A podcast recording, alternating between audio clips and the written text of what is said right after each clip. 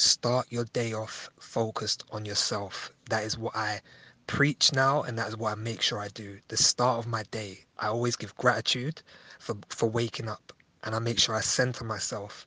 I take 30 minutes to myself to focus on stretching, opening my body, breathing, really, really being at one with myself because I am the most important person in my life. So if I start my day focused on anyone else, it doesn't help me.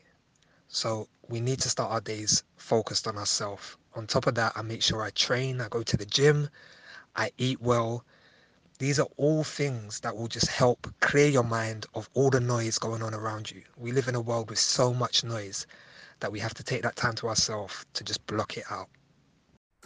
If you'd like to be featured on One Minute Mental Fitness, head to mindful.com forward slash podcast and share what you do to look after your mind.